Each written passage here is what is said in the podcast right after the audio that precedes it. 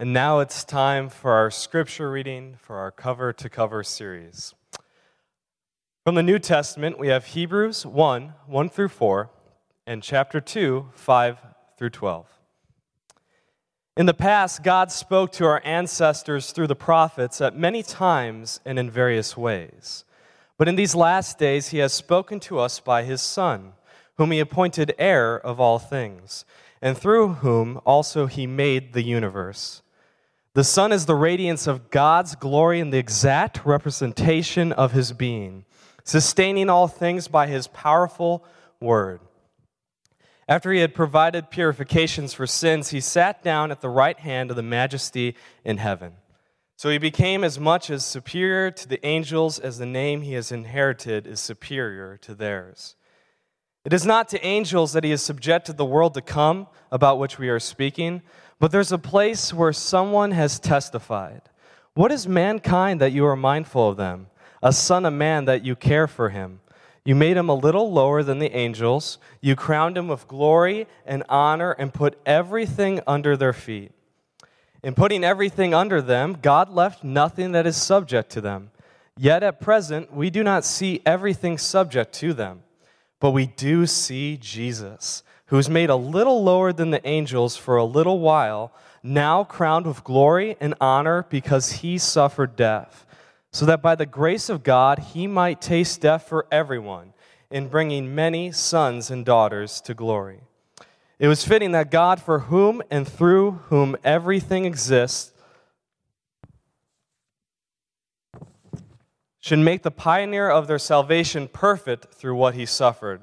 Now, the one who makes people holy and those who are made holy are of the same family.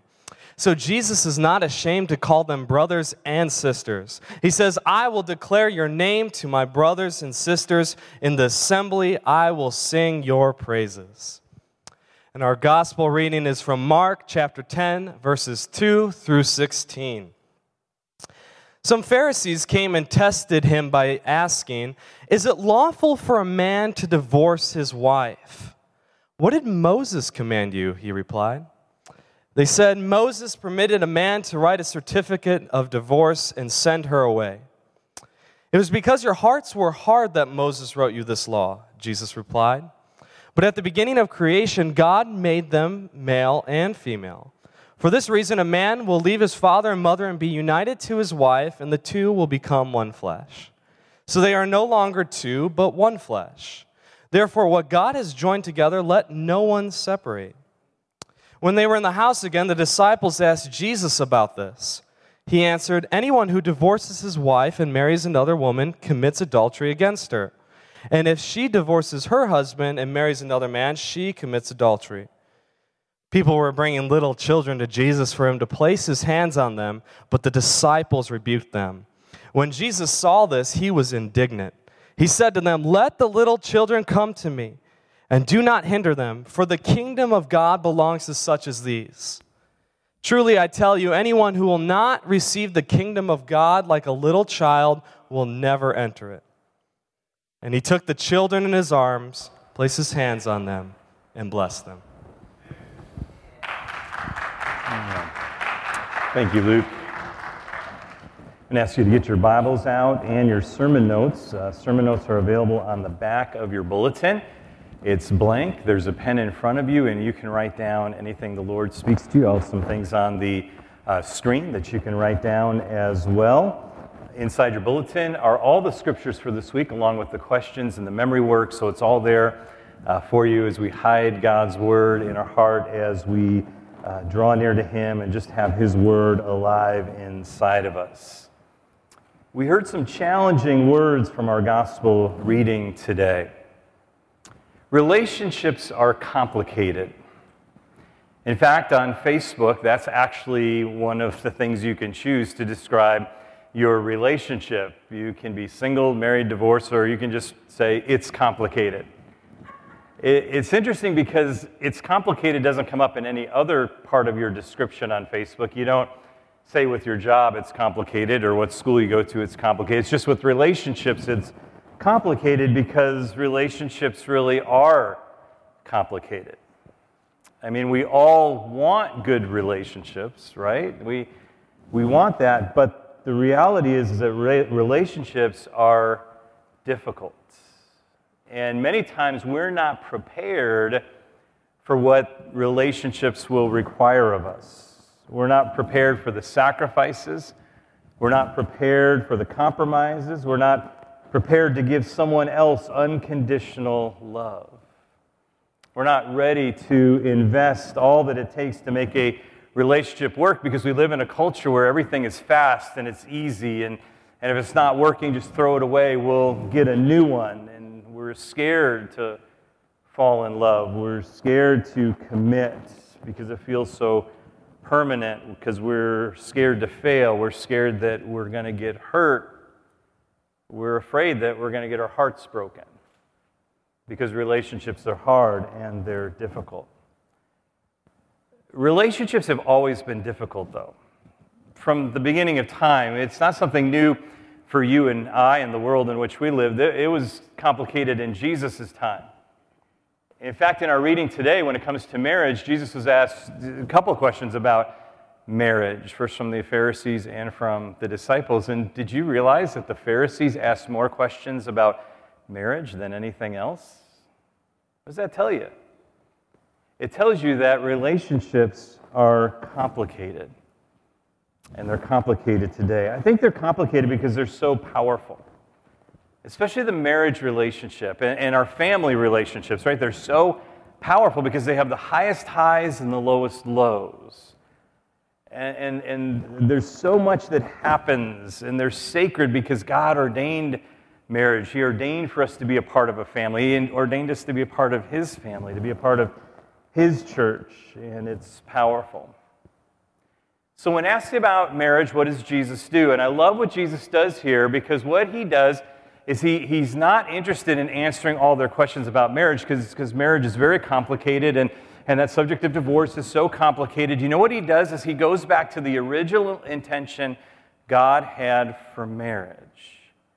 He skips all the controversy and all the discussion that could be, and he goes, let's go back to the very beginning. And, and I love that because we're broken and we live in a broken world. And, and, and, things aren't perfect. And, and that's what I loved about reading from the book of Hebrews because it, it told, tells us that Jesus entered into our broken world to save us. And so Jesus talks about the original intention of marriage. So, what is that? What does the Bible say? I love what Jesus does here. He actually goes all the way back to the book of Genesis. He goes back to the very first part of the story, story in Genesis chapter 2, verse 24. He said, Therefore, a man shall leave his mother and his father and hold fast to his wife, and the two shall become one flesh. That's, that's what God designed marriage to be, that the two would become one that two separate people would become one. That's something that is echoed throughout the Old Testament, in the New Testament, not just from Jesus, but also from the apostles. And the apostle Paul, when he teaches on marriage, that the two become one. And that sounds great, doesn't it? Two become one. It sounds beautiful, but we know that that's a process, right? We know that it doesn't just happen. You're, you're bringing two imperfect people together. Luke read our passage today, and Luke and Hannah will be getting married next June. And, and, and while you're excited and it's like, yeah, we're going to be together forever, there's a process for two becoming one because you're actually, in any case, bringing two broken people together. And that process isn't easy, it will take a lifetime, but it is part of God's plan. There is no such thing as love at first sight. There's no such thing as something happening overnight. It doesn't magically happen when we say, hey, I do, okay, I do, and now the two become one. No matter how many Hallmark movies you watch, it doesn't happen that fast. It takes time. The two doesn't become one immediately, or in one year, or five years, or 10 years, or in our case, 25 years. It doesn't happen that way. And in fact, the enemy is counting on you misunderstanding this. He, he's counting on you being impatient. He wants you to get disillusioned. He wants you to, to look for a way out. And that's why you have to fight for your marriage. That's how you have to fight for the two to become one. Because on our wedding days, we stand before God and this company of witnesses to make vows and exchange rings, the ring being a symbol of the vow that we make.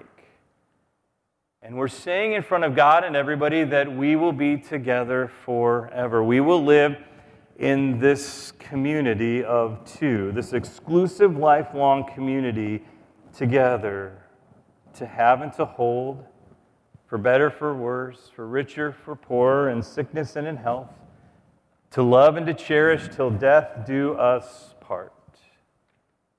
And we say those words, and when we mean them when we say them, but that's when the process actually begins. And we don't just want a ring, we want the real thing. You don't want to just get a ring, you want the real thing. And the devil will try to convince you as early and as often as possible that you married the wrong person. That's what the devil is going to try to do, that there's someone or something better out there that you're missing, and it would just be easier just to, to start over fresh and new. Leslie and I were and are to this day complete opposites in every single way. Every assessment we've ever taken from the very beginning on has shown that we are opposites. She is quiet, and I am loud. She's a saver, I'm a spender. She's organized, and uh, I'm messy. She's beautiful,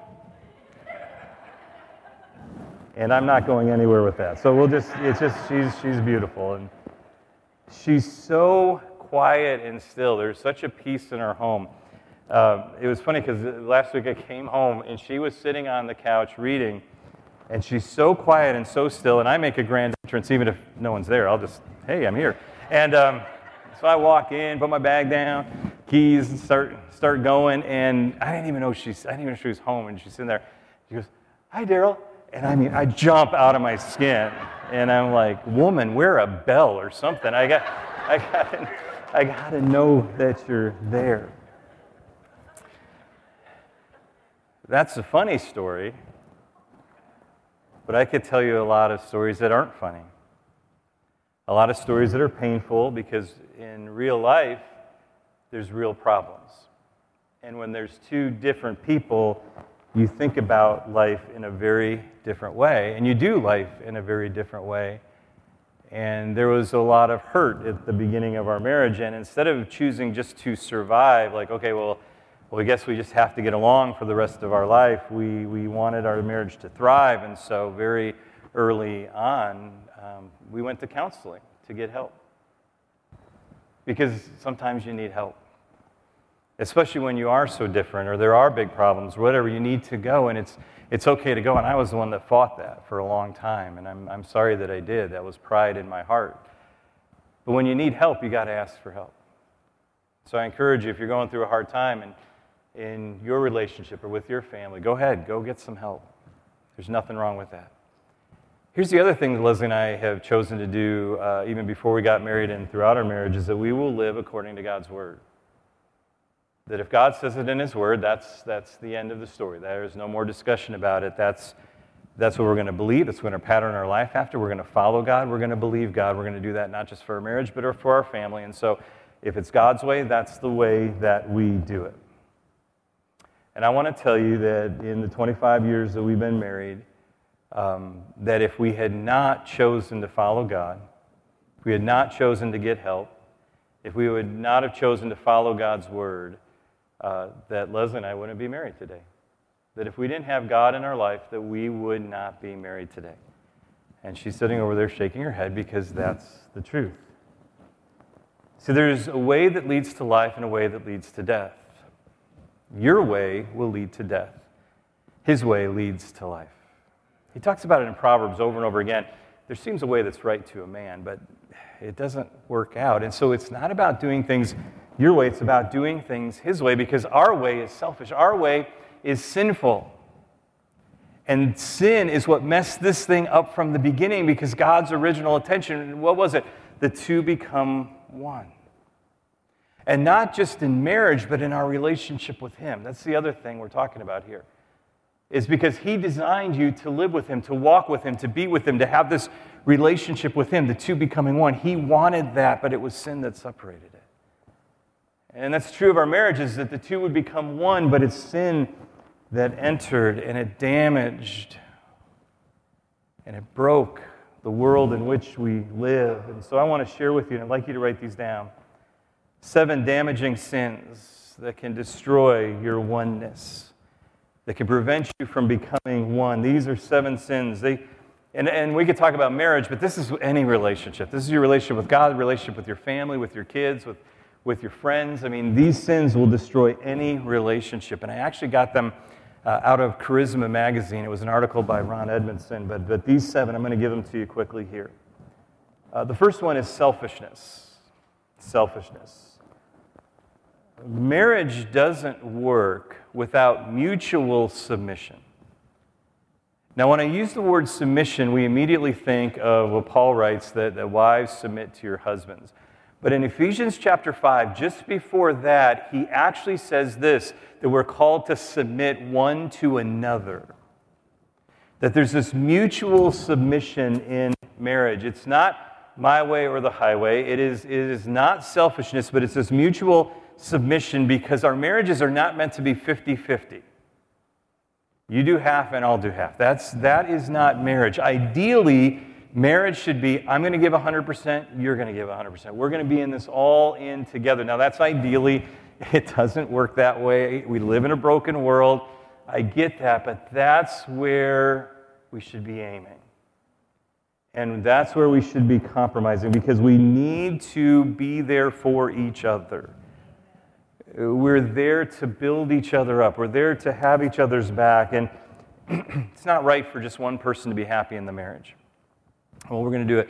We're going to do it my way, and we fight for our, our way, and, we, and we're selfish. I want to tell you, that doesn't work.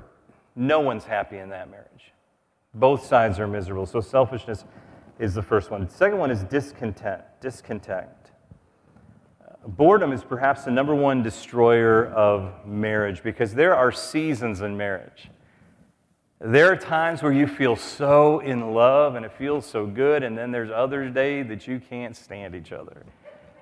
And, and it's just it's this ebb and flow of emotion. But the commitment that you made, the covenant that you made, goes beyond emotion. It's not about how, I, how much I feel in love today.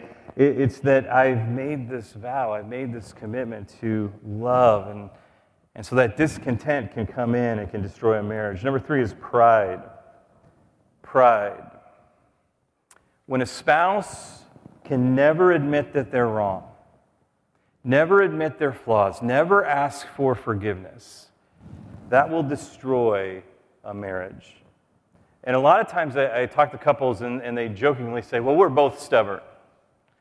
And that's probably true. I'm not arguing the truth of that statement, but the reality is, is that you're, you're saying you're both prideful. Yeah, I want my way. And, and I, am going to get my way. That, that pride that comes in, and, and that pride will destroy the marriage. You want to know what will really destroy the marriage when it comes to pride? Is when the two of you won't get help when you need help.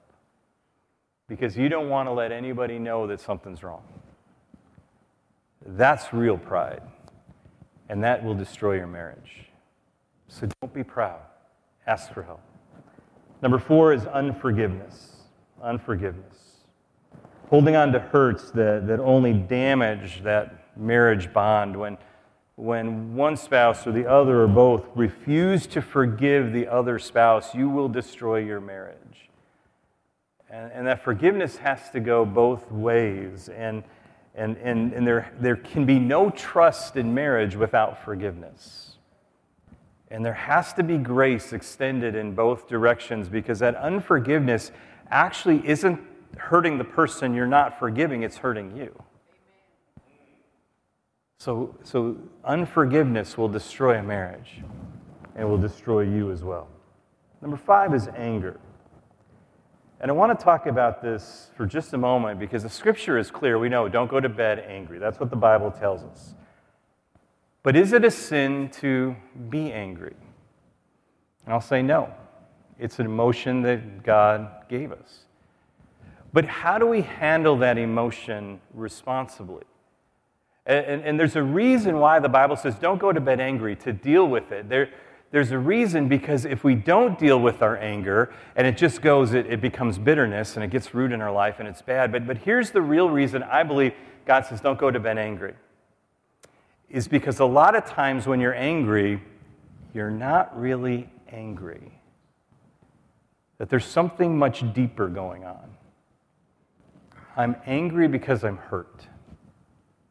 You hurt me. So I'm angry with you. But, but deep down, I'm really hurt, or I'm scared. There's usually something much deeper. I, I believe that's why the Bible says don't go to bed angry, so that you dig a little deeper, that you talk it out, and you get to the root of it. Because if you don't get to the root of it, that anger becomes irresponsible, and it gets a root in your life, and that anger will destroy you. The next one, number six, is complacency. Complacency.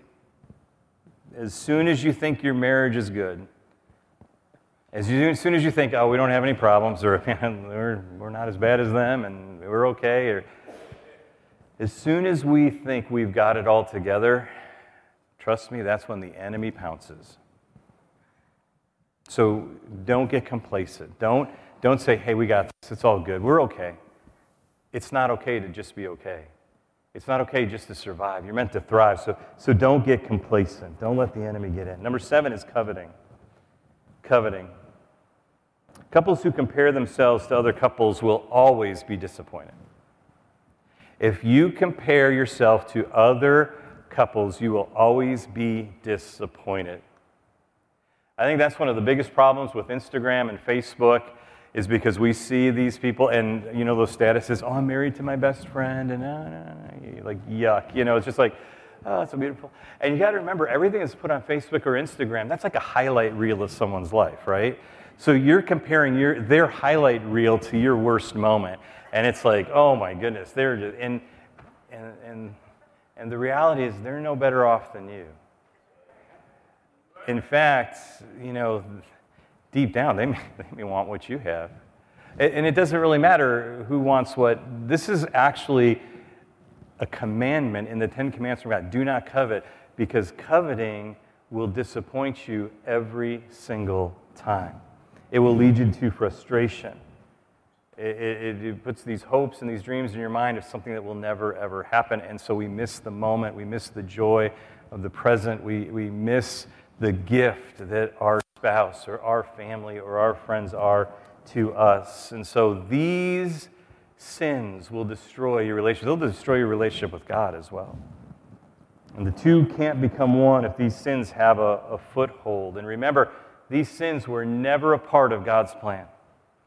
These sins were never part of God's plan for, for our marriages or for our families or for our relationship with Him. So, how do we do this? How do we let the two become one in this broken, sinful world? How do we do this? And I'm going to give you one word to write down. There's one word, and that is the word love. Love. Why do we say love? Because uh, Peter tells us that love covers a multitude of sins. All that brokenness, all that is messed up, love covers it. God's love for us covers our sin, what He did on the cross for us. Remember that today. Love covers a multitude of sin, and, and marriage only works, and our families only work with real love. And so, what is real love? We saw it in the video that we watched. I'll read it for you now. I read it every time I marry someone. It's 1 Corinthians chapter 13. This is what the Bible says real love is. Love is patient and kind. Love does not envy or boast. It is not arrogant or rude. It does not insist on its own way. It is not irritable or resentful. It does not rejoice at wrongdoing, but rejoices with the truth. Love bears all things, believes all things, hopes all things, endures all things. Love never ends. In the King James, it says, Love never fails. Now look at that. It's on the screen. Look at it there. And this is what I teach every time I, I, I marry someone and, and I, whether it be in counseling or in the actual ceremony, I say this when you look at that passage of Scripture and you look what love is, love always builds up, it never tears down. Look at those words up there. That love is, is never jealous, it's never arrogant, it's never rude, it's never angry, it's never uh, selfish or resentful. Love never tears the other person down, it only builds up. It's patient, it's kind, it, it's loving, it, it bears all things, believes all things, hopes all things, endures all things. It never, ever fails. And so love builds up and it never tears down. So, I'm going to give you something to do right now. This is a seven day challenge from today till the next time we gather together. For the next seven days, here is your challenge. It'll be on the screen right here. For the next seven days, with your spouse, with your family, with everyone you meet, build them up, do not tear them down. That's your challenge for one week. Build them up, don't tear them down. This week, you have one challenge build your spouse up, do not tear them down. Build your children up, do not tear them down at work, at school, wherever you find yourself, we're going to build up and we're not going to tear down for the next seven days. When fishermen go uh, crabbing, when they're, they're fishing for crabs, they'll put out um, either traps or nets to catch the crabs. And they, when they come to empty the nets or empty the traps, they bring with them, them a, a five gallon bucket. And so they, they start taking the crabs out of the traps, out of the, out of the nets, and they start putting them in the bucket. And there's no lid on the bucket because they don't need a lid when they are harvesting the crabs. Because what happens when they start putting them in the bucket, even if it starts getting higher and they'll start crying, crawling out, as soon as one of the crabs get their hands on the top and they're about to crawl out, all the other crabs grab them and bring them down. And then they go and try to get, they get to the top, pull them, and come down. They never need a lid, no matter how high it gets, because they just keep pulling them down. That's what happens in our life all the time. Love builds up, it doesn't tear down. And I'm going to ask you for seven days just to have that mindset that I'm going to build my spouse up. I'm going to build my family up. I'm going to build my friends up. I'm going to build the people in my life up. I'm not going to tear them down. For seven days and, and watch what happens. Now, I know there's probably already objections going off in your mind saying you don't understand. That works for Leslie because she's beautiful and quiet and pretty and all that. You know, that's good for her because you can love her, but you don't know my spouse. He won't even come to church with me, and, and, and it just won't work. Listen, this is what God's word says, and so this is what we do. So humor me and try it for one week. Just try it for one week. See what happens for one week. Just give it a try for seven days to build up and never tear down.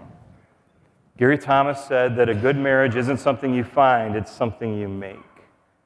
You will not find a good marriage. You have to make a good marriage. And so I'm going to ask you to make an investment in your marriage for seven days to build up and to not tear down.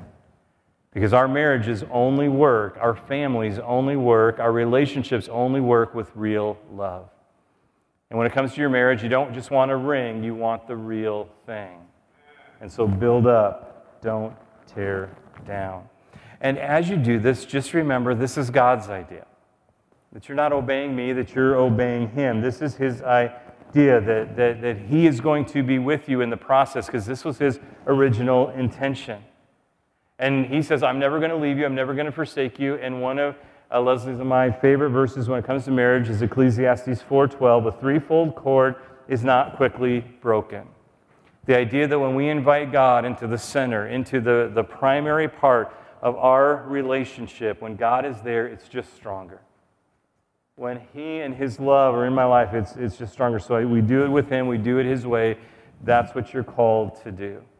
And as you obey God, just remember probably my favorite verse in the Bible, Romans 8 28 that all, in all things God works for the good of those who love him. He is working for good. There's already been an outcome assigned to your situation, to your life, and it is good. So just believe, just follow him. God has life for you, abundant life. The enemy's going to try to steal, kill, and destroy. Our world is broken, but God says, I'm giving you life. I'm giving you abundant if you follow my way. I think this message is important, and I realize that not everybody here is married, and, and there's, there's probably other issues there. But I do want to say this that, that I wanted to talk about this because our relationship with God throughout the Bible, especially in the New Testament, all the way to the book of Revelation, our relationship with God is likened to a marriage. That, that, that He is the groom, that we are the bride. That He desires that same oneness that we've been talking about for men and women in marriage. And, and, and that was His plan from the very beginning, that we would be with Him, that, that we would be in that relationship. And we're the ones that messed up, we're the ones that walked away. But God loved us so much. He sent Jesus to die on a cross for our sin, because our sin was what's separating us from Him, our brokenness. And like Hebrews said, Jesus entered into our brokenness to make a way to God.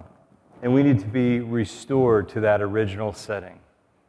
This past week, my dad was in Iowa, and, and he, uh, he got a hold of me, and he, I think it was an email, because my phone's not working here and Iowa. I can't send texts, I can't get calls, I can't do anything on my phone and in an email. And so I, I emailed him back quickly, and I said, try turning it off and back on. And so he turned it off and back on, and then it worked fine. And, and sometimes we just need a reset. And, and maybe you need to look your spouse in the eye and say, hey, we just need a reset. Let's just reset this. Let's do it God's way. Let's, let's go back to the original uh, intention of marriage, that the two become one. That's what we need to do. We need to do it. And, and maybe you need to do that today with God. Say, God, I, I just, I'm not feeling super close right now, and, and there's all these things happening. And so, God, I, let's, let's turn this off and back. It. Let's just reset it back to what you originally intended, and that was that I would be close to you and you would be close to me. And sometimes we just need to do that. And I also want to say this today that, that no matter where you find yourself, you really are never alone. Doesn't matter if you're married, it doesn't matter if you, you, you're, you're close to your family or not. You know what God did when you got saved? He said, I'm going to put you into my family. Not only, not only am I going to be the groom and you're going to be the bride, but you're going to be a part of my family. And that's the church. And that's not just a theoretical thing, like, oh, yeah, okay, we're like a family as a church. No, we are family. When one hurts, we all hurt. When one rejoices, we all rejoice. We, we're here together. And that's what the family of God is. And so I want you to know no matter where you sit today, you're never alone. You've got friends all around, you've got family all around.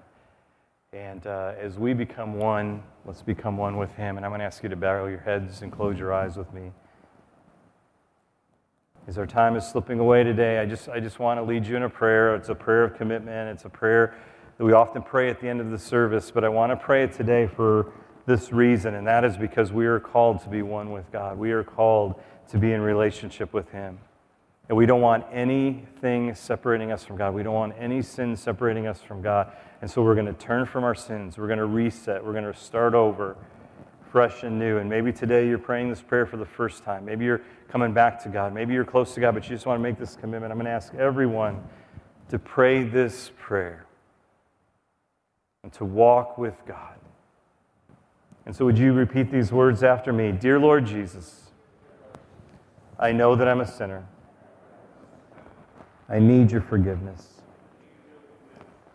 I believe that you died for my sins. I want to turn from my sins. I now invite you